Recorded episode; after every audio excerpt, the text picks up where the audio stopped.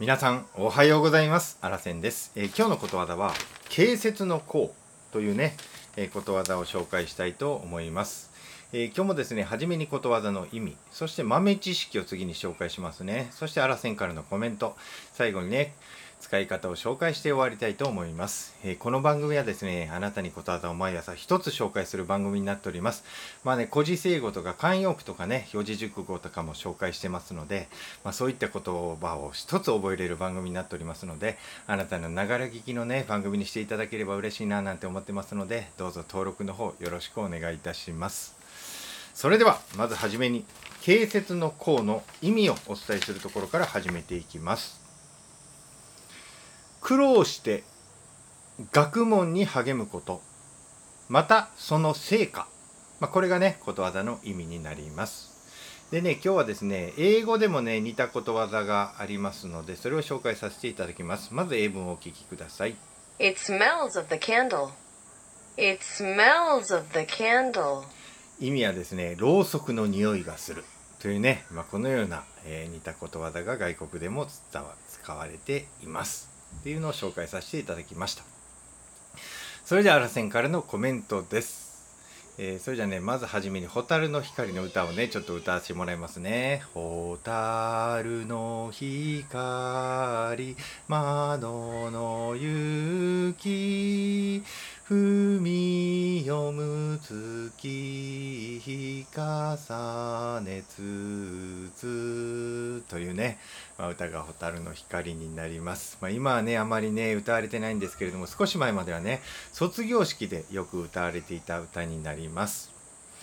でね今日はね「形節の項」というね、えーこの言葉を、えーお伝えしているわけなんですけれどもこれは古事成語というね分類される言葉になります。古事成語は何かというと昔のね話が元になってできた言葉なんですね。では今からですねそのね昔、えー元になった話を紹介させていただきます。昔ですね中国に秦の国っていうのがありました。その秦の国にね社員というね人がいたんですね。まあ家が貧しくてね満足に灯油が買えなかったので夏の夜のことなんですけれどもホタルを数十匹集めてですね袋に入れてその光で書物を読んだと言われています。またね同じように貧しかった孫公という人もいたんですけれどもその人は冬の夜には窓辺に積もったね雪明かりで勉強したと。いうこのようなエピソードがあるんです。そしてこの2人ともね役人になって高い地位に上ったというふうに言われています、まあ、これがねこの形節の項の元になった話になるんです。まあ、先ほどね冒頭で紹介した「蛍の光」の歌もね実はこの故事にを踏まえているんですね。まあ卒業式ではねまあこの「蛍の光」が歌われるんですけれども努力したことを忘れずにね、まあ、さらに努力して立派な人になってくださいという激励の意味を込めてね、まあ、在校生がこの「蛍の光」を歌って卒業式を送り出したというようなね、まあ、そういったあのま、流れでね歌われてきたところです。はい、でね今日は最後ね面白いちょっとお話をしたいんですがねこの「蛍の光」でねまあほんまに本を読めるかどうかでね実は実験した人がいるらしいんですね。なんと何匹で蛍何匹の蛍をね集めてこう袋の中に入れたらね字が読めると思います？なんと70匹ぐらいで読めたそうです。というね。はいまあ、そういった研究があるので紹介させてもらったんだけどなちょっと面白いことでだけどね読めるんですけど点滅するみたいなんでね目がチカチカしたというようなねそういう結果も残っております。はい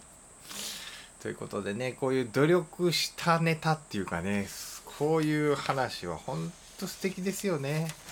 やっぱり人間ってねやっぱこう努力っていうのは美しいっていうふうにね